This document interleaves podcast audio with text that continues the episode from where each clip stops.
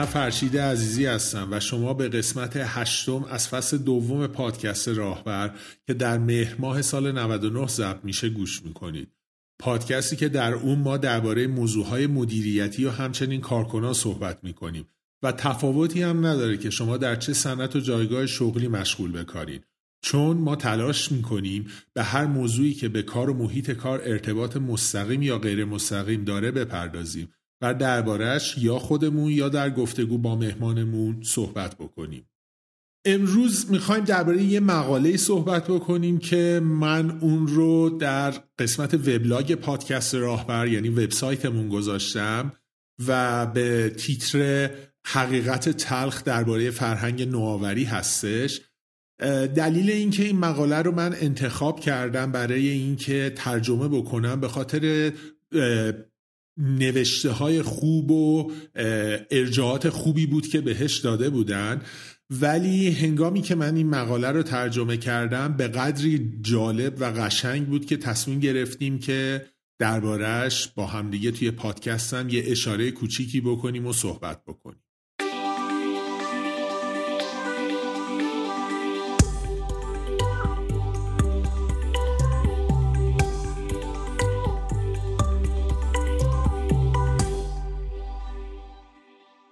سلام. من حسین کاشانی هستم و شما به پادکست راهبر گوش می‌کنید. خیلی خوشحال هستم که در خدمت شما هستیم و ممنون که به ما گوش می‌کنید. دوستان همون جور که گفتم این مقاله درباره جاری کردن فرهنگ نوآورانه در سازمان و مشکلات و باید و نباید هایی که در پیاده کردن این فرهنگ هسته صحبت می‌کنه و ما باید اونا رعایت بکنیم. این مقاله رو آقای گری پیسانو برای Harvard Business School در فوریه سال 2019 نوشته و در این سایت هم در دسترس هستش. آقای پیسانو خودش توی این مرکز استاد هستش در مرکز کسب و کار هاروارد و همچنین ایشون از مدیران ارشد بخش توسعه این دانشگاه هستش. تو این نوشته بحث بسر این هستش که بسیاری از افراد حالا در هر سطح کاری که باشن هنگامی که صحبت از داشتن یک محیط کاری پیشرو و فرهنگ نوآورانه در محیط کار اونها میشه بسیار از این موضوع استقبال می‌کنن. و همشون میگن که آرزو دارن تو همچین محیطی کار کنن. حتی خیلی از مدیرا و دستندرکاران شرکت های جور و بابت دوره و کلاس هایی که رفتن و کلاس های مدیریتی و نوآورانه و اینایی که رفتن درباره باید و نباید های این همچین فضای کاری و داشتن همچین فضای کاری خیلی هم می‌تونن صحبت کنن و حرف بزنن. به اصطلاح سخنرانی بکنن. اما انگامی که بحث جاری کردن این فرهنگ در سازمان میشه و باید از یه سری قوانین و چارچوب های پیروی بشه خیلی از همین افراد خاصه یا ناخواسته انجام از انجام اون کارها باز میمونن و در واقع ناتوان هستن. این مقاله کارهای کلی و اصلی که باید در راسته داشتن سازمانی با فرهنگ نوآورانه در اون سازمان پیاده و انجام بشه رو درباره صحبت می‌کنه.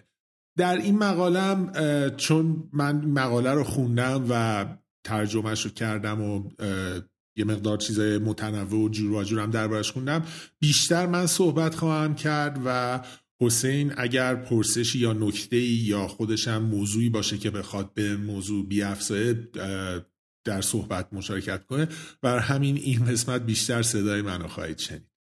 به طور کلی آقای پیسانو توی این مقاله پنج تا حوزه اصلی و پنج تا کار اصلی رو گفته که برای داشتن یک سازمان با فرهنگ نوآورانه نیاز هستش که ما اونها رو انجام بدیم و پیاده بکنیم و داشته باشیم تو سازمان. که حالا من خیلی گذری به هر کدوم از این پنج تا اشاره می‌کنم و دربارهش صحبت می‌کنم یک مقدار بندهای اصلیش رو. تا اگر دوست داشتید برید خود مقاله هم بخونید. شماره یک موضوعی که بهش پرداخته شده تحمل و پذیرش شکست و نپذیرفتن بیکفایتی هستش. یعنی اینکه به زبون خودمون اگر بخوایم صحبت بکنیم باید ما جنبه شکست خوردن رو داشته باشیم در سازمان. در واقع فرهنگ جنبه شکست خوردن در سازمان رو داشته باشیم. یعنی بدونیم قرار نیستش که ما در هر تصمیم و کاری که می‌گیریم و کاری که انجام میدیم در سازمانمون حتما پیروز باشیم و به همه هدفهایی که می‌خوایم برسیم. بدونیم که باید به نیروها فرصت ریسک کردن و تصمیم گیری بدیم. البته در چهارچوب هایی که حالا جلوتر دربارش یه صحبتی می‌کنیم و یه اشاره هایی میشیم. ولی باید اجازه ریسک کردن به نیروها داده بشه. اینو بدونیم که توی یه شرکت پیشرو امروزی مهمترین موضوعی که باید یک نیرو حالا در هر جایگاه کاری که هستش داشته باشه. یعنی مهمترین ویژگی که باید یه نیرو داشته باشه اینه که اولا بهرهوری خوبی داشته باشه و بالایی داشته باشه و فکر و نوآوری هم با همراه با این نیرو باشه. نه اینکه چند ساعت نیرو سر کار هستش. این یه نکته ایه که خیلی مهمه. به ویژه در بستر کاری می‌تونم بگم ایران این خیلی پررنگه. بیشتر از اینکه به این بپردازن که نیروها چقدر نوآوری دارن چقدر فکر دارن ایده پردازی می‌کنن راه حل میدن. حالا در هر جایگاه کاری هستن. به این می‌پردازن که خب شما از چه ساعتی تا چه ساعتی سر کار بودید؟ این مخالف این موضوعه. خود به خود نیرویی که اینم من بگم اینا حالا توی مقاله به قول معروف اصلش پرداخته شده. ولی موضوعی که هست اینه که خود به خود نیرویی که دارای نوآوری و بهرهوری بالایی باشه و فکرش کار بکنه خود به خود اون نیروی ساعتهای خیلی بالایی و باید درگیر کار باشه. ببینید دارم میگم درگیر کار نه لزوما حضور در محیط کار. ولی باید برای شرکت کار بکنه. حالا چه دورکاری چه تو محیط خود اداری شرکت یا حالا هر جایی که هستش. یه نکته ای هم که در همین باره گفته شده اینه که هنگامی که ما نیرو رو می‌خوایم استخدام بکنیم از بابت اینکه این اونها با فکر کردن و انجام کارهاشون در حال پیش بردن وظایفی که بهشون سپرده شده هستند. این در واقع دوباره یعنی همین که اینکه دوباره چقدر سر کار هستن نیست. اینکه چجوری فکر می‌کنند خیلی مهمه. برای نمونه میگه که شرکت گوگل سالانه دو میلیون تا درخواست کاری دریافت می‌کنه که از این میزان تنها چیزی نزدیک به پنج هزار نفر رو استخدام می‌کنه. دو میلیون تا پنج هزار نفر. یعنی اینکه تقریبا 25 صدم درصد. و این یعنی نشون میده که چقدر چهارچوب های سختگیرانه ای دارن برای استخدام و اون چهارچوب های سختگیرانم از بابت همین نوآوری و بهرهوری و فکر خوب داشتن هستش. اینها خیلی برای اون شرکت مهم هست. و در واقع اینجوری داره صحبت می‌کنه که هنگام که نیرو مرحله جذب رد کرد و وارد شرکت شد برای نمونه شرکت گوگل دیگه به نیروی فرصتی میدن یه اجازه میدن که به در کنار کارهایی که باید انجام بده طبیعتا شرح وظایفش هست. ولی این فرهنگ هم در سازمان جا افتاده که ریسک بکنه. اگر ایده ای داره بهش بپردازه اون ایده رو پیاده بکنه دنبال بکنه و جلو ببره. و جنبه از سمت کارفرما یعنی اون شرکت هم به این موضوع به این فرهنگ نگاه بکنیم اینه که ما هنگامی که یه همچین نیروهایی در اختیار داریم می‌دونیم اگر شکستی پیش اومد توی کارمون نه از بابت کوتاهی کردن و بیکفایتی نیروهاست. نه. می‌دونیم نیروهای خوبی داریم نیروهای زبده داریم همشون تو کارشون حرفه ای کارشون رو بلدن. البته مسلما ما یه سری سنجه هایی داریم برای اندازه گیری کارایی و توانایی نیروها. ولی می‌دونیم که اینها تلاششون رو کردن. ولی اگر یه شکستی پیش اومده به خاطر اینه که خب قرار نیستش که ما هر تصمیمی می‌گیریم که به سرانجام خوب و پیروزی و دست یافتن به همه خواستهامون باشه. ممکنه بعضیا به سرانجام خوب برسه بعضی هم شکست بخوره. نمونه اینم میگه شرکت های خیلی غولی هم هستن. پروژه های MobileMe از اپل بوده شکست خورده Google Glass شکست خورده امازون فون شکست خورده اینا شرکت های دیگه شماره یکای دنیا ولی همشون پروژه شکست خورده دارن و به خاطر اینکه این شکست پیش اومده لزوما نیرویی رو اخراج نکردن که خانم یا آقای فلانی تو نتونستی این کار رو انجام بدی. نه می‌دونن نیرو تلاششو کرده همه زمانشو گذاشته انرژی گذاشته ولی پروژه شکست خورده.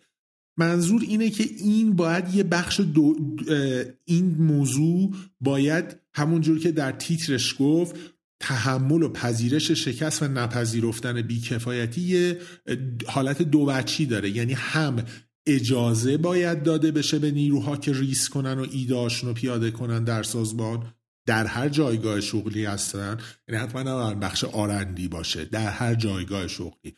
از اون ور هم باید نیروهایی رو شما استخدام بکنید که از بابت توانایی و آگاهی اونها مطمئن باشید. و خب اینا چیزایی هم البته نیستن که در یک روز پیش بیان و خیلی ساده باشه. واقعا کار انرژی بر سختیه.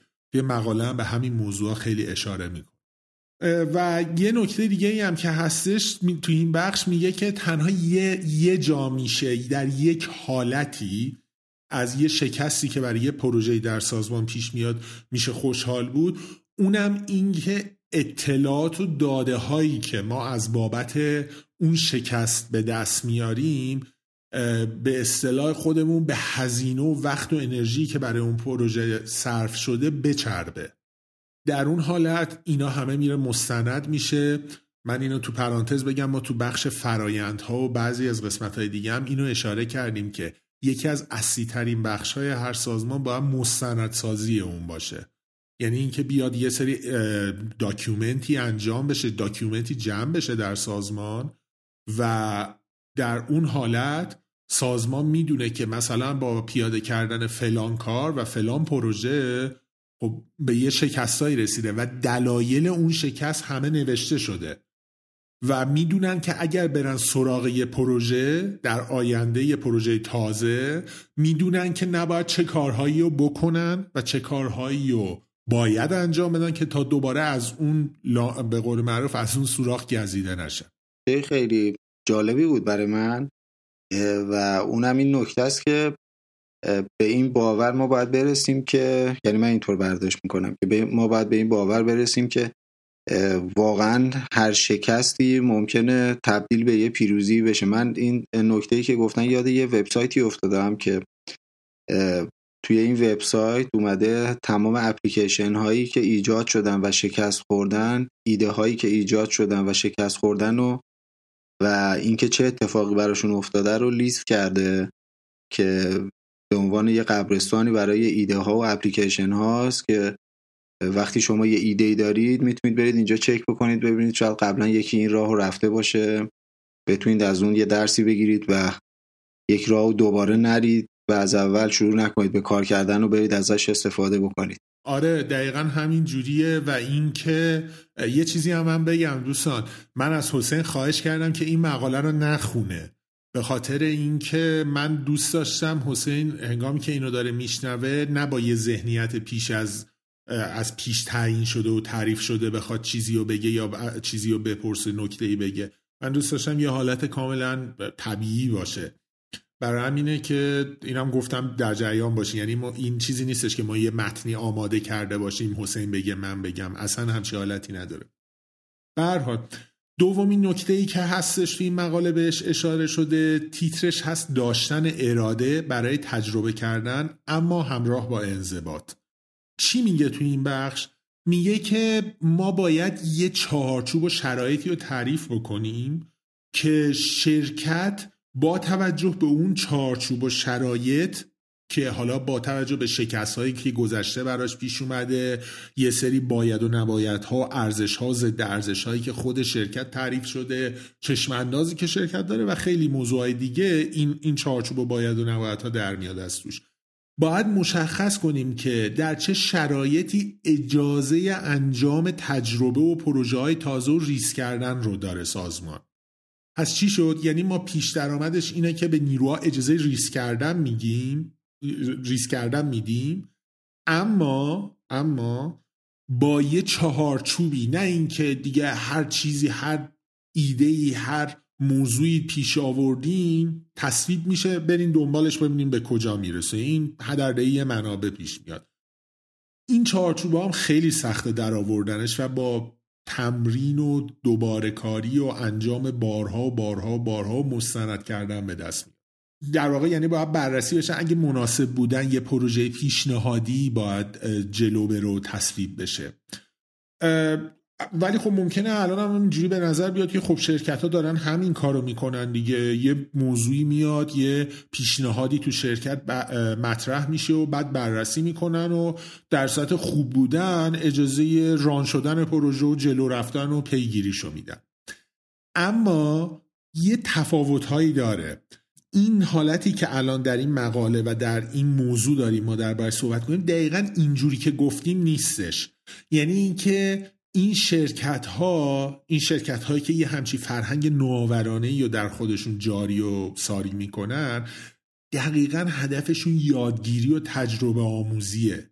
می‌خوان یه چیزایی رو فرا بگیرن. یعنی اینکه این شرکت ها مشکلی با نداشتن اطمینان یا گنگ بودن آینده اون پروژه‌ای که داره درباره صحبت می‌کنه ندارن.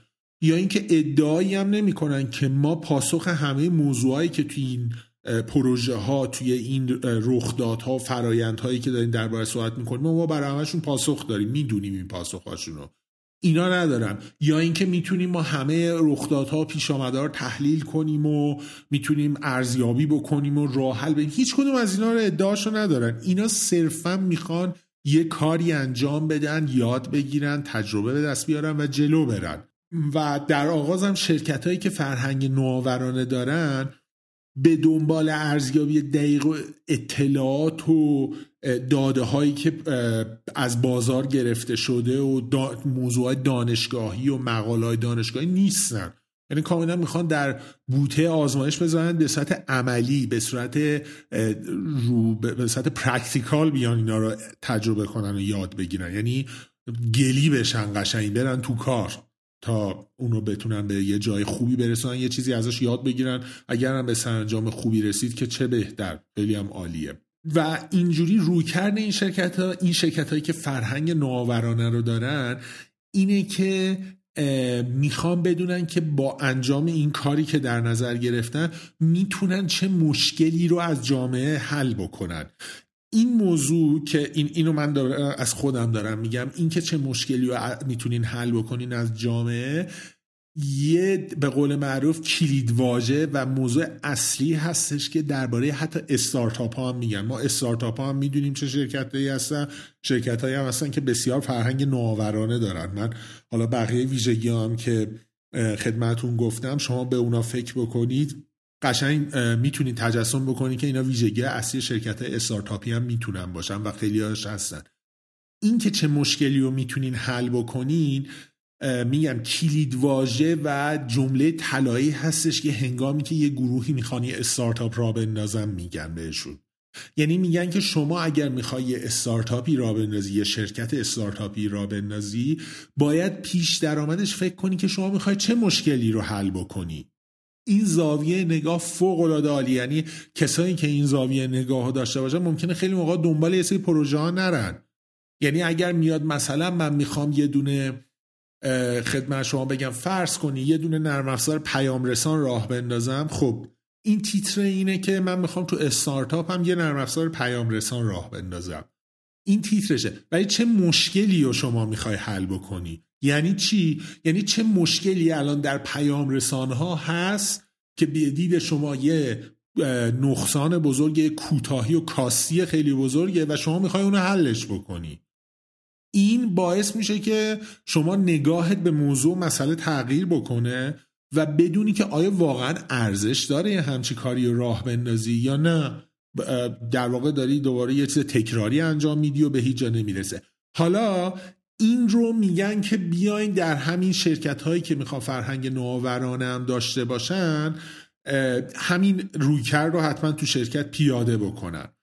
و از اون برم میگه که این مقاله با دستن در کاران و کسایی که از اون موضوع اون موضوعی که می‌خوان مشکلی که می‌خوان حلش بکنن خبر دارن بیان با اونا صحبت کنن تا جایی که می‌تونن اطلاعات بگیرن. یه سری نقاط عطف و سنجه هایی برای ارزیابی و اینکه در چه نقطه‌ای به کجا رسیدن و اینها هم حتما تعریف بکنن. برای این هم گفته میشه که بیان یه سری نقاط عطف و یه سری مایلستون تعریف بکنن. به خاطر اینه که هنگامی که شما این نقاط رو داشته باشی سه تا پیش آمد ممکنه پیش بیاد. به یه شما اومدی یه برآوردی کردی گفتی که خب من می‌خوام فلان مشکل رو حل بکنم این پروژه تازه است رفتم توش داره خودم رو درگیر کردم می‌خوام ریسک پذیر باشم و یه کار تازه بکنم. خب به اون نقطه عطفی که می‌رسی یه سری سنجه یه سری شاخص تعریف کردی حالا سه تا پیش آمد ممکنه پیش بیاد. یک شما می‌بینید به همه اون چیزهایی که برآورد کردین و فکر کردین می‌رسیدین خب پس با همین فرمون میرین جلو. دو می‌بینید به اون چیزهایی که برآورد کردین همش نرسیدین. یه تعدادش رسیدین یه تعدادش نرسیدین و فاصله دارین. پس نتیجه می‌گیرین فاصله خوبی هم دارین فاصله بالایی دارین. نتیجه می‌گیرین که پس باید یه بازنگری توی برنامهتون یا ایده اولیتون یا راهکارتون هر چیزی که شما رو به هدفی که می‌خواین نزدیکتر بکنه اون مشکل رو بهتر حل بکنه. باید بدید. خب؟ سومین روی کردم اینه که می‌بینین نه اصلا یه چیزی تعریف کردین یه چیز دیگه شده کاملا حالت پرتیه و اصلا این دوتا به هم دیگه هیچ ربطی ندارن. در این حالته که خب پس دیگه یعنی شما باید پروژه کنار بذارید. اصلا این, این که بخواید کماکان این رو دنبال بکنین کار اشتباهیه. و باید بذارین نه آقا شکست خوردیم. ما تحمل ریسکش رو داریم ما ریسک می‌کنیم و تحمل شکست هم داریم. پس میذاریمش کنار. داشتن یه فرایندی که نظم داده شده و تجربه آموزی از این کارهای تازه از این ریسک پذیری ها یه تعادلی رو باید داشته باشه و در جایگاه یک رهبر سازمان یک مدیر سازمان رهبر البته واژه بهتریه رهبر کسی که خودشم درگیر کار میشه. باید شما باید اون رهبر باید نیروهای خودش رو تشویق بکنه به اینکه به پیگیری کردن آزمودن ایده و دیدگاه های نامطمئن خودشون رو ارزیابی بکنن و اونا رو بخوان فرموله و برنامه ریزی رو بکنن و دنبالش برن. ولی اینکه شما از اون ور همونجور که گفتم یه سری سنجه هایی تعریف می‌کنی به نیروها فشار بیارین که زودتر به نتیجه برسن که اون ستا روی کردی که گفتم مشخص بشه دنبال می‌کنیم تغییر میدیم یا کنار می‌ذاریم. تجربه نشون میده که می‌تونه آسیبزا باشه. و یه مقدار نیروها رو بترسونه جلوی رفتار هوشمندانه و نوآورانشون رو بگیره و به قول معروف اونا مثلا خیلی نترس بترسن مثلا جلو برن و نخوان جلو برن. آقا ما اگه مثلا یه ماه دیگه هم طول بدیم کلمون رو می‌کنن و از اینجور داستان ها این نقطه تعادله کلا در کل مقاله در همه بخشاش هست. این نقطه تعادله خیلی مهمه. خیلی. یه بخشی که تعادلی باشه هم بین داشتن اراده و نیت برای تجربه کردن هم داشتن یه سری چارچوبا و فرایند و مرزای مشخص. یه نکته جالبی که در مورد این ریسک کردن به نظر می‌رسه به نظر من اون چیزی که حلقه گم شده است در کنار این ریسک کردن مسئولیت دادنه چیزی که توی معمولا توی سازمان های ایرانی ما کمتر می‌بینیم که مسئولیت داده بشه به پرسنل و ازشون خروجی خواسته بشه. و این خودش باعث بالا رفتن بهرهوری میشه و باعث میشه که اولا پرسنل اون اعتماد به نفسشون رو به دست بیارن روحیه بالاتری داشته باشن حاضر باشن ریسک بکنن به جای اینکه یه گوشه بشینن و همیشه خودشون رو توی سیف سایت ببینن و سازمان رو رو به جلو ببرن. دقیقا این چیزی که حسین داری میگی حالا تو مقاله هم بخونین همین هست. توی مقاله یه جایی یه خبرنگاری با یه سری کارکنانی گذشته و امروز آمازون با اونا صحبت می‌کنه میگه که مثلا شما چه شرایطی داشتین شرایط کاری شما چه جوری بوده و اینا. تو زمین و جایگاه شغلی جور و جوری هم هستن اونایی که باشون صحبت می‌کنه. تعدادشون هم خیلیه. و به قول معروف چون می‌دونیم که آمازون معروف به محیط کاری خیلی سخت و به قول معروف خیلی خفن نظامی جورایی. چون جف بیزوز اصلا معروف به همچی آدم بودن. ولی یه چیزی که خیلی جالبه در تایید گفتت اینو دارم میگم اون نیروها همشون میگن اینه که هیچ کدوم نمیان مثلا اشاره بکنن که بله ما مثلا ساعت کاری با اینکه ساعت کاری هاشون هم طولانیه. ساعت کاری خیلی طولانی داشتیم بعد در مثلا حقوقمون اینجوری شد اونجا این نکات رو نمیگن. اینا هم هستا ولی این نکته اصلیشون شاهبیتشون این نیست. شاهبیت همشون اینه که از ما نوآوری می‌خواستن از ما بهرهوری می‌خواستن از ما می‌خواستن که آدمی باشیم که فکر بکنیم. نه اینکه به صورت ماشینی بیایم یه چهار تا کار رو انجام بدیم یه تعداد ساعت رو پر بکنیم بریم بیرون از شرکت. ما باید تو هر پستی بودیم. می‌خواد نگهبان باشه می‌خواد آرندی باشه مالی باشه برنامه ریزیشون باشه فروششون هر جایی هر جایی باید نوآوری داشته باشی تو. فکرت کار بکنه. وگرنه یه سری کارهای تکراری رو میدن ماشین و کامپیوتر و دستگاه و ربات انجام.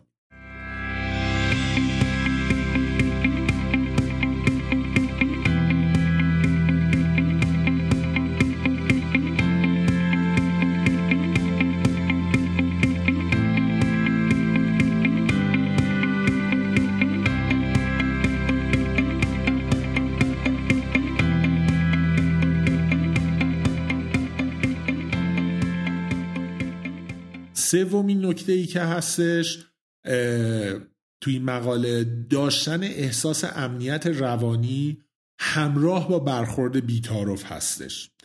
منظور از داشتن احساس امنیت روانی تو شرکت فضایی هستش که کارکنان با امنیت کامل و به دور از هر گونه پیامت منفی بتونن دیدگاه خودشون رو بیان بکنن. یعنی اینکه ببینید توی یه شرکتی صحبت میشه که ما مثلا می‌خوایم یه پروژه تازه رو انجام بدیم یه کار تازه رو انجام بدیم. تو اون چارچوب های تعریف شده یه جلسه ای در می‌گیره یه بحثی میشه و اینا. نیرو نباید بترسه چون این پیشنهاد رو مثلا مدیر فلانی داده من اگر در برابرش بیام یه مخالفت شدید بکنم یه حرف سنگین بزنم برام گرون تموم میشه به اصطلاح. این باید این امنیت روانی رو داشته باشه. یعنی باید بدونیم که همه نیروها بدونن که به آسونی و بدون ترس می‌تونن صحبت بکنن.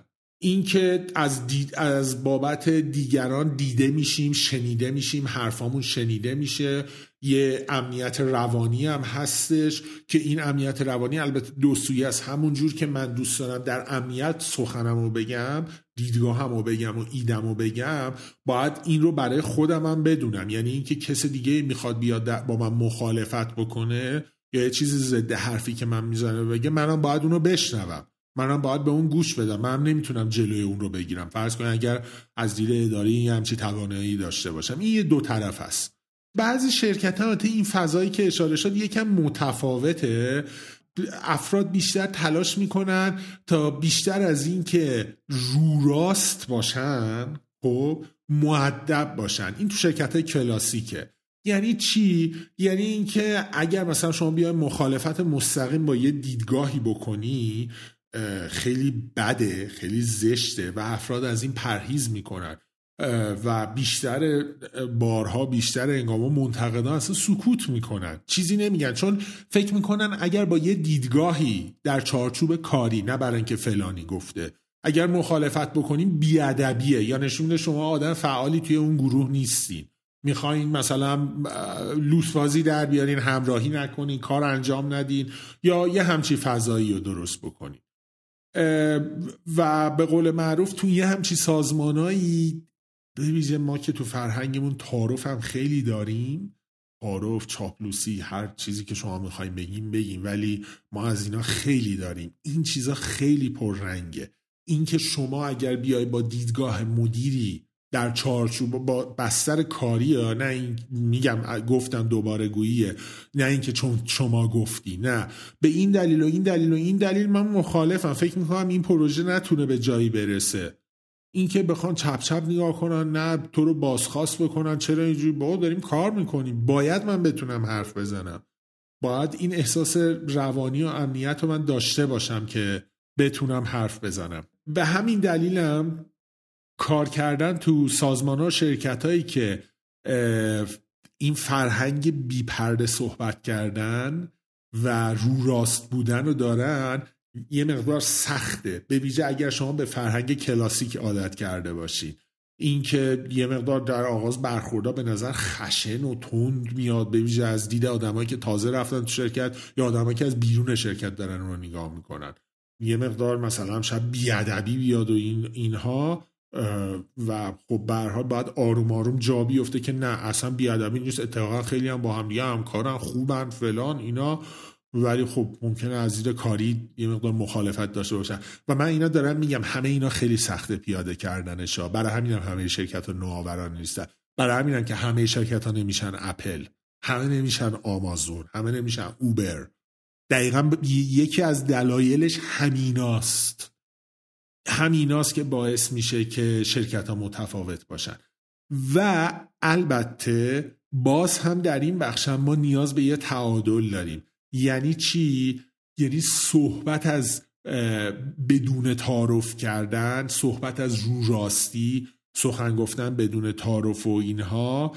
نباید از اون ور یه فاز بیادبی هم پیدا بکنه و یه حالت تندخویی و اینها هم پیدا بکنه. یه نقطه تعادلی هست و نبایدم از اون ور به نمی‌دونم اینکه آخ آخ شما دور رو گوهر هر چی میگی ماشاءالله باید طلا گرفت همه رو تعادل. تو همش باید تعادل باشه. خیلی نکته جالبی بود و منو به این جمله یاد این جمله انداخت که هیچ وقت هیچ کسی از اینکه آزادانه بتونه به جریان اطلاعات و داده ها دسترسی داشته باشه و اینکه بتونه آزادانه صحبت بکنه بدون اینکه توهین بکنه ضرر نخواهد کرد. و اصلا خودش باعث پیشرفت آدم ها میشه و به طبعش باعث یعنی قاعدتا باعث پیشرفت سازمان ها خواهد شد. ای خاطرت باشه ما تو بحثی هم که در مورد تیم سازی داشتیم به این موضوع خیلی اشاره کردیم. یعنی میشه با قدم های کوچیک این کارو کرد. به نظر من یه شهامتی می‌خواد که واقعا هر مدیری هر مسئول تیمی این رو احتمالا نداره و اگه این شهامت رو داشته باشه می‌تونه خودش رو تبدیل بکنه به یه رهبر. و پرسنلش رو دنبال خودش بکشه و ببره. اینا تمرین می‌خواد بالا و پایین داره سختی داره. باید ببینیم که چی کارش می‌تونیم بکنیم. یکم با همدیگه صحبت بیشتری بکنیم من فکر کنم میشه رو به جلو حرکت کرد. خیلی نکته جالبی بود آره این نکته ای که داره اولا اینکه فکر نکنیم مثلا توی کشورهای حالا پیشرفته همه شرکت هاشون یه هم چیزی دارن. نه باور کنید اینجوری نیست. تو اونم شرکت هایی که هنوز سیستم قدیمی دارن کار می‌کنن و این فرهنگ نوآورانه به اصطلاح در سازمانشون جاری نیست کم نیستن. ولی خب شرکت هایی هم هستن که خیلی خوب اینو داره انجام میدن. بسیار کار سختیه اینو چندمین بار من دارم میگم. و همون جور که حسینم گفت این, مو... این موضوعی که داره میگه اینجور نیستش که تنها یه ور داستان باشه. یعنی مثلا تنها نیروها اینجوری باشن. یا مثلا مدیرا اینجوری باشن. می‌بینید تو همه این بخشایی که من دارم درباره صحبت می‌کنم یه تعامل و تعادل دو طرفه است. میگه مثلا دارم به شما میگم میگه باید شرکت و در واقع مدیران ارشد منظورشه و تصمیم گیران باید جنبه ریسک پذیری رو داشته باشن جنبه شکست رو داشته باشن. این میشه بخش مدیران و تصمیم گیران از اون ورم تو بخش کارکنان میگه باید شما نوآور و ایده پرداز باشی. نه اینکه بیای بشینی یه چیزی و مثلا هر روز تایپ کنی امضا کنی رد بکنی بره. می‌بینی یعنی هر دو طرف باید این فرهنگ رو جاری کنن. کار یه کسی نیست. شرکت های امروزی حتی تو بازار ایران هم من اینو دارم میگم. شرکت های امروزی خیلی بهتر شدن. هنوز خیلی فاصله دارن با, جای با اون جایگاه خوب و مطلوب. ولی خیلی بهتر شدن. خیلی الان شرکت های بزرگ امروزی ایرانی خیلی این حالتشون داره بهتر میشه. امیدوارم که بازم پیشرفت بکنه که قطعا به نظر من می‌کنه. در حال مورد چهارم همکاری با دیگران در کنار مسئولیت پذیری فردیه. چی میگه تو این بخش؟ میگه که کسایی که در محیط کاری نوآورانه کار می‌کنن فرهنگ همکاری کردن در اون سازمان و درخواست کمک از همکاراشون یه فرایند طبیعی و نرماله. بدون توجه بدون توجه کردن به این که این درخواستی که دارن از همکاراشون می‌کنن آیا بخشی از شرح وظایف اون افراد هست یا نه؟ برای اینکه تو این سازمان که یه همچی فرهنگی توش جاریه این موضوع کاملا جا افتاده و همه نیروها با این موضوع خو گرفتن که یه حس وظیفه ای دارن و این حس وظیفهشون باعث میشه که همکاری کنن با هم دیگه و به شکل گروهی خیلی کار رو انجام بدن. یعنی اینکه مثلا دارم به شما میگم یه سری گروه های کاری هستن میاد در یه موضوع مشخصی. یه سری داده هایی رو جمع می‌کنن مستند می‌کنن اطلاعات گیر میارن و همه جوانبشون میسنجن و اینها. و این کار رو همشون در همکاری با هم انجام میدن. یعنی یه گروهی اومده برای این موضوع یه کارگروهی فرض کنید تعیین شده. اتفاقا ما پیش از اینکه این قسمت رو ضبط کنیم با حسین مثلا هم داشتیم صحبت حسین الان تو جایی که داره کار می‌کنه دقیقا هم اینجوریه. مثلا اومدن یه گروه حالا خودش و به همراه یه چند تا از همکارانش برای خرید یک نرم افزار اینا رو تعیین کردن. که مثلا برن ارزیابی بکنن آیا این نرم افزار برای سازمانشون مناسب هست یا نه. اینها وظیفه کاری خودشونه وظیفه کاری حسین و ایکس و ایگرگه. اما اما توی شرکتی که فرهنگ نوآورانه باشه این رویکرد و روحیه هست که مثلا برن از بخش دو بخش سه بخش های دیگه هر چیزی هر بخشی. برن بگن که شما مثلا از این نرم افزارهایی که از همین شرکت گرفتین راضی بودین؟ چه اشکالاتی داره؟ چه جوریه؟ آیا شما مثلا می‌دونین که رویکرد مالی مثلا یه همچین نرم افزاری چه جوریه؟ یا اینکه مثلا اگر این نرم افزار رو ما بخوایم که سازمان به بخشای دیگه شو مثلا ماجولای دیگه هم خریداری بکنیم آیا خوب هست یا نه؟ نمی‌دونم من آنی دارم این نمونه ها رو میارم. ولی این این روحیه همکاری داشتن باعث میشه که اونا بگه آره مثلا من می‌تونم این اطلاعات رو در اختیارتون بذارم. این راهنمایی رو بکنم این کمک رو بکنم. نه اینکه بگه به من ربطی نداره. مگه کار منه؟ نه. تو این نمونه ای هم که من بهتون دارم میگم یعنی خدمتتون دارم میگم اینجوری نیستش که حسین به اونا بره بگه که مثلا شما برو برا من اینو در بیار. نه. صرفا داره ازش کمک می‌خواد همکاری می‌خواد. کار اصلی رو من می‌کنم ولی شما جایی می‌دونی می‌تونی کمکم بکن تو این موضوع. این یه بخششه که روحیه همکاری داشته باشن. اما یه بخش دیگه هم مثل اون یکی موضوعی هم که صحبت کردیم داره. اینه که این کارگروه ها رفتن همه این اطلاعات رو گردآوری کردن همه این داده ها رو آوردن. بحث شد بالا پایین اینور اونور چالش همه اینجور چیزا انجام شد. اما در پایان یک نفر باید مسئولیت پذیر باشه. بگه من این تصمیم رو باید بگیرم مسئولیتش پای خودمه. که این کار رو بکنیم یا نه این خرید رو انجام بدیم یا نه. به خاطر اینکه اگر این حالت پیش نیاد گم میشه. اولا اینکه هیچگاه به یه تصمیم نهایی ممکنه نرسه اون کارگروه و اون شرکت در انجام یه کاری. و بعدش هم موضوعی هم هستش اینه که ما همونجور که گفتیم باید احتمال و انتظار شکست رو هم داشته باشن. خب اگر یه همچی حالتی نباشه که یک نفر مسئولیت این نهایی این کار رو بپذیره خب بعد اگر شکست بخوره توی ارزیابیش نمی‌خوام برن خیر کسی رو بچسبن ولی به هر حال باید یه ارزیابی و داوری انجام بشه دیگه. کی بالاخره خانم یا آقا کی بود که گفت این کار رو انجام بدیم؟ بیاد توضیح بده. بیاد حرف بزنه. یه نفر باید این مسئولیت رو بگیره. همکاری در کنار مسئولیت پذیری باشه. یکیشون تنها نمی‌تونه باشه.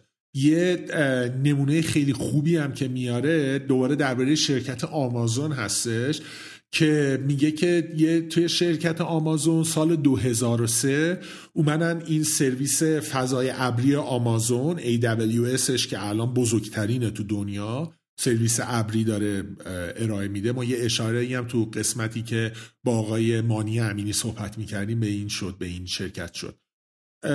اومدم به یه جف بزوس اومد به یه نفری به نام آقای اندی جیسی. این رو support و اون موقع اصلا فضای ابری و سرور این که ارائه بدن مثلا یه فضای ابری در اختیار شرکت ها و business های جور و جور بذارن یه کار خیلی تازه ای بود. اصلا تو دنیا تازه بود تو آمازون همچی پیشینه ای نبود و اینا. اومدن یه همچی شرکتی راه انداختن. این آقای جیسی اندی جیسی که اومد این رو تحویل گرفت اینکه این سرویس باید چه ویژگیهایی داشته باشه و می‌خواد به کجا برسه و هدفش چی و همه این موضوع ها هیچ پیش درآمدی نداشت هیچ فیچینه ای نداشت که بره سراغش. به قول معروف هیچ بنچمارکی نداشت که بره سراغش. چیکار کرد این ایشون؟ اومد همون آغاز کار. رفت به دنبال مدیران و کارشناسانی که توی دفتر فناوری شرکت آمازون مشغول به کار بودن. خب؟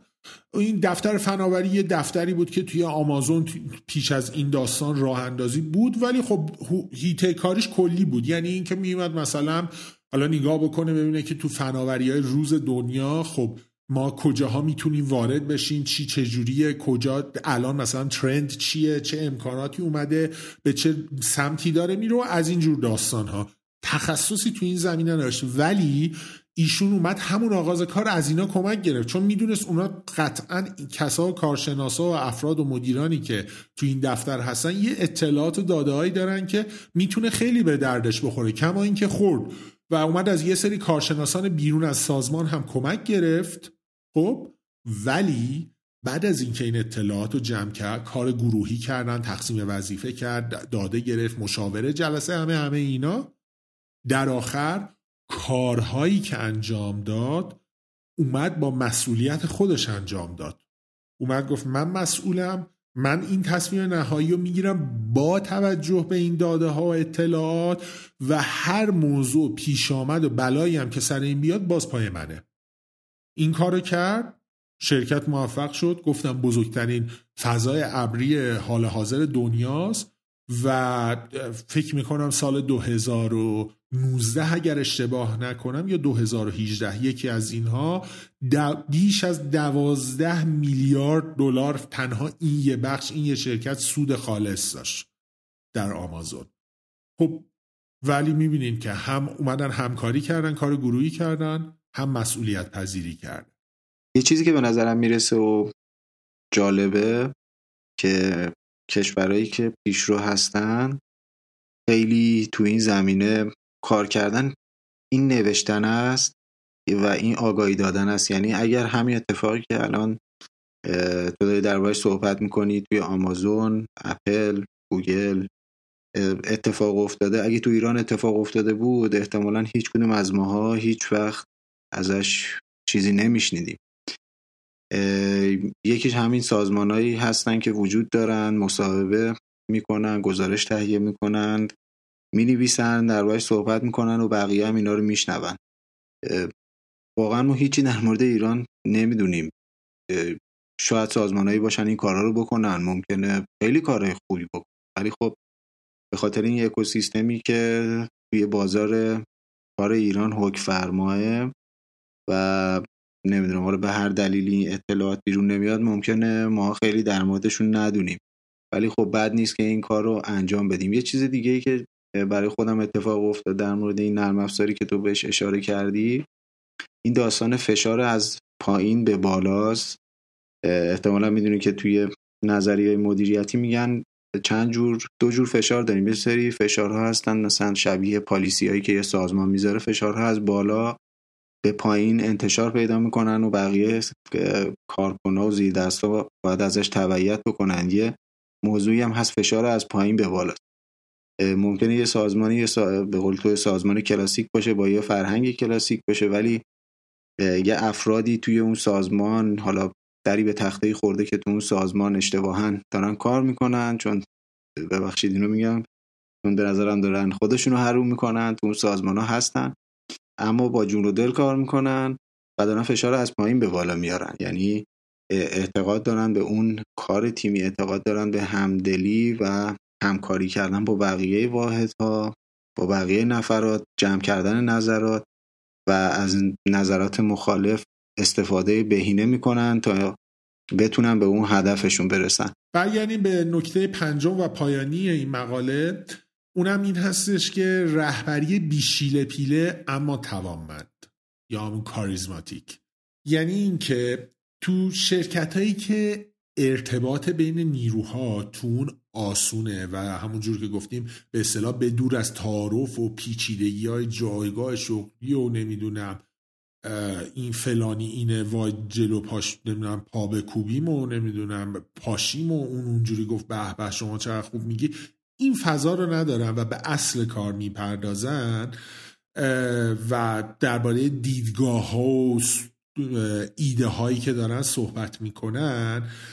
این توانمندی و صلاحیت یک شخص هستش که باعث تفاوت کاری اون میشه نه عنوان شغلیش.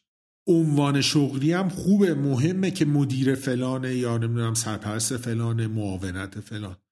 ولی این نباید این صرفا حکم زدن برای یه نفر که مثلا معاون فلانی این نباید باعث بشه که اون آدم آدم فوق العاده باید اون توانایی و به قول معروف کار کردی که اون نفر آدم داره باعث بشه که بگی اه واقعا خدایی مثلا این خانم یا آقا حقش معاونت این مرکز باشه. به خاطر اینکه یه چیزایی شما داری از این آدم می‌بینی که میگی دمش گرم خیلی حالیشه. نه اینکه بگی نه دیگه معاون حتما یه چیزی می‌دونه ما همه نمی‌فهمیم. این چرخه باید عوض شه. دوباره مثل همه این بخشایی که صحبت کردیم نمونه هایی که توی این مقاله اومده میره سراغ همین شرکت های شناخته شده برای نمونه آمازون و گوگل. میگه توی این شرکت ها همه کارها به دور از تعارف و پیچیدگی جایگاه شغلی انجام میشه. اتفاقا توی همچی فضای کارگی و یه همچی شرکتی که احترام گذاشتن تحویل گرفتن تحویل گرفتن واژه اصطلاح بهتریه.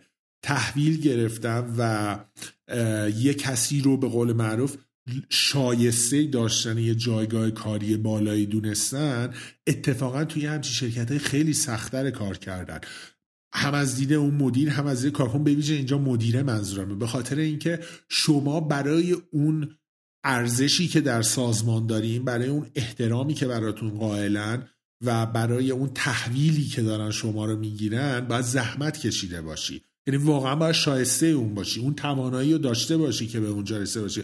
نه به خاطر اینکه فلانی حکمش اینه پس ما باید جلو پاش وایسیم. ولی از اون ورم اون آدمه اون مدیره اون رهبره انقدر باید حالیش باشه انقدر باید شایسته باشه انقدر باید توانایی داشته باشه که به قول معروف نیروها هم ازش حرف بشنون هم حساب ببرن حساب همراه با ترس نه حرف شنوی داشته باشن. که بدونن این اگر میاد مثلا توی جلسه صحبتی میشه با اینکه دیدگاه ها رو میشن حرفا رو میشن ولی انگامی که برمیگرده میگه این کارو بکنین به این دلیل و این دلیل این آدم یه چیزی بارشه یه چیزی می‌دونه که داره اینو میگه. پس میریم اینو انجام میدیم. و یه نکته ای هم که هستش یه همچی تیپ مدیر و رهبری منظوری نیستش که باید بره تو تک تک ریز کارها باید دخالت بکنه. اما این که به قول معروف وایسه بیرون گود بگه برین این کارو اون کارو بکنیم منم نمی‌دونم چی به چی و اینجور چیزا. اینم درست نیست. تو باید بدونی اگر میان به شما یه بازخورد منفی میدن یه نکته میگن یه مخالفتی می‌کنن به این دلیل فنیه. به این دلیل مشخصه که دارن اینو میان با شما صحبت می‌کنن. خب؟ یعنی اینکه این باید بیشیله پیله باشه بره تو دل کار بدون چی به چیه همه اینا رو اطلاع داشته باشه. تو مقاله هم میگه یه نمونه خیلی خوبش من میگم واقعا خدا بیامرز چون اسطوره بود. استیو جابزه.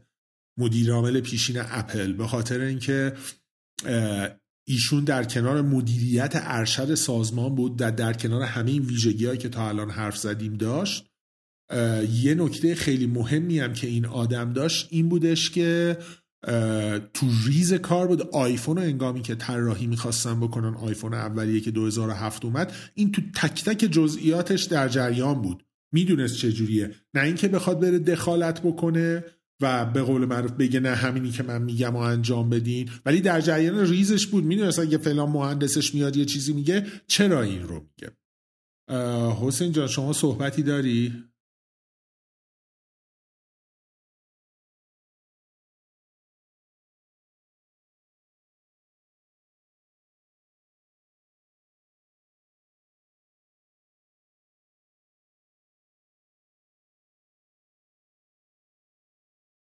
والا من خیلی به نظر من همش یه جورایی مهمه. ب... یعنی می‌دونید چیه؟ موضوع اینه که به نظر من هیچ کدوم از اینا نمی‌تونه مستقل از هم به جایی برسه. اتفاقا من یه جمعبندی هم نوشته بودم برای همین. مثلا توی مقاله هم اشاره می‌کنه میگه که مدیرا باید اولا اینکه درباره سختی پیاده کردن یه همچی روش های شفاف بیان با نیروهاشون صحبت کنن. فکر نکنین گل و بلبل از دور میشنوی. وای چه شرکت نوآورانه و پیشرفته ای اینکه شما می‌تونی بی پرده بیای صحبت کنی ریسک بکنی. نه انقدر گل و بلبل نیست همه چی. بخشای خیلی تاریک و سختم داره. شما اگر نوآور نباشی اگر ایده پرداز نباشی اگر کارایی خوب نداشته باشی می‌ذارن کنار. مثل شرکت کلاسیک نیست بگن حالا گناه داره نشسته گوشه داره نونشو می‌خوره. اینجوری نیست. می‌ذارن کنار. ولی نوآورم باشین کلی هم تحویلت می‌گیرن. اینا رو باید شفاف به نیروها بگن و اینم بگن که که هیچ راه میانبری وجود نداره. نمی‌تونین شما مثلا یه شورتکات بزنید که مثلا بیاین دپارتماناتون رو کوچیک کنی یا یه همچی دست رفتارهای انجام بدید که زودتر به یه همچی فضایی برسی. نمیشه. شما تا هنگامی که این فرهنگ رو به صورت درست و کامل پیاده نکنین در سازمان نمیشه. و باید حتما اینا رو همه پکیجش رو پیاده کنی. یه نکته آخری هم که بگم تو این جنبندی اینه که خیلی همونجور که اشاره شد مدیریت همچی شرکت های سختره و داشتن تعادل و نگه داشتن تعادل توی همچی سازمانی که باعث تنش نشه و باعث پیش آمدن درگیری نشه بین نیروها و شرکت پرت نشه منابع مالیش هدر نره یا اینکه خیلی نمی‌دونم محتاط نشه که دست به سیاه سفید نزنه یه محصول رو بگیره مثلا 100 سال همون رو تولید کنه. خیلی مهمه. ببین تو همین پنج تا بخش هر پنج تا بخشش یه نقطه تعادل صحبت شد دربارش. باید نقطه تعادل داشته باشه. و به نظر من حسین از من پرسیدی من فکر می‌کنم همه این موارد مهمه. من همش مهمه. من نمی‌تونم به یکیش امتیاز جداگانه ای بدم. در مورد این یه شرکتی که صد سالی چیز تولید کنه برام سوالی که واقعا کدوم شرکت ایرانی ممکنه این کار رو بکنه؟ ایران خودرو. حالا من اگه بخوام به اینا امتیاز بدم و بگم مهمترینش یکیشو انتخاب می‌کنم همین مورد پنج واقعیت. برای اینکه اعتقاد دارم که صاحب یه شرکت بزرگ یه شرکت اون کسی که بقیه یه کوچیک احترام بیشتری براش قائلن و بهش احترامی بیشتری می‌ذارن اون می‌تونه الگوی خوبی باشه. اگه اون واقعا یه همچین چیزی رو بخواد و این سختی هایی که می‌دونیم چقدر سخت هستش و چه بلاهایی واقعا ممکنه سر سازمان بیاره واقعا ممکنه اینا یه سازمان رو زمین بزن اگه بخواد قطعا می‌تونه و مهم اینه که به نظر من اون بخواد. من اگه واقعا بخوام امتیاز بدم یا بگم بهترینشون قطعا مورد پنج رو انتخاب می‌کنم. میگم این از اینجا باید شروع کرد و کم کم رفت رو به جلو. اگر نکته ای باشه با جان و دل پذیرا خواهیم بود. مرسی که به ما گوش کردید. خیلی ممنون. خیلی ممنون دوستان که گوش کردید. ما لینک این مقاله که توی وبلاگ ما هست و توضیحات همین اپیزود هم می‌ذاریم. یکم مقاله طولانیه می‌دونم ولی خیلی قشنگه. خیلی قشنگه. پیشنهاد می‌کنم حتما بخونیدش. ممنونم که با ما هستید. لطف می‌کنید که دیدگاهتون رو بگین. روز و شب خوبی داشته باشین. ممنون. خدا نگهدار.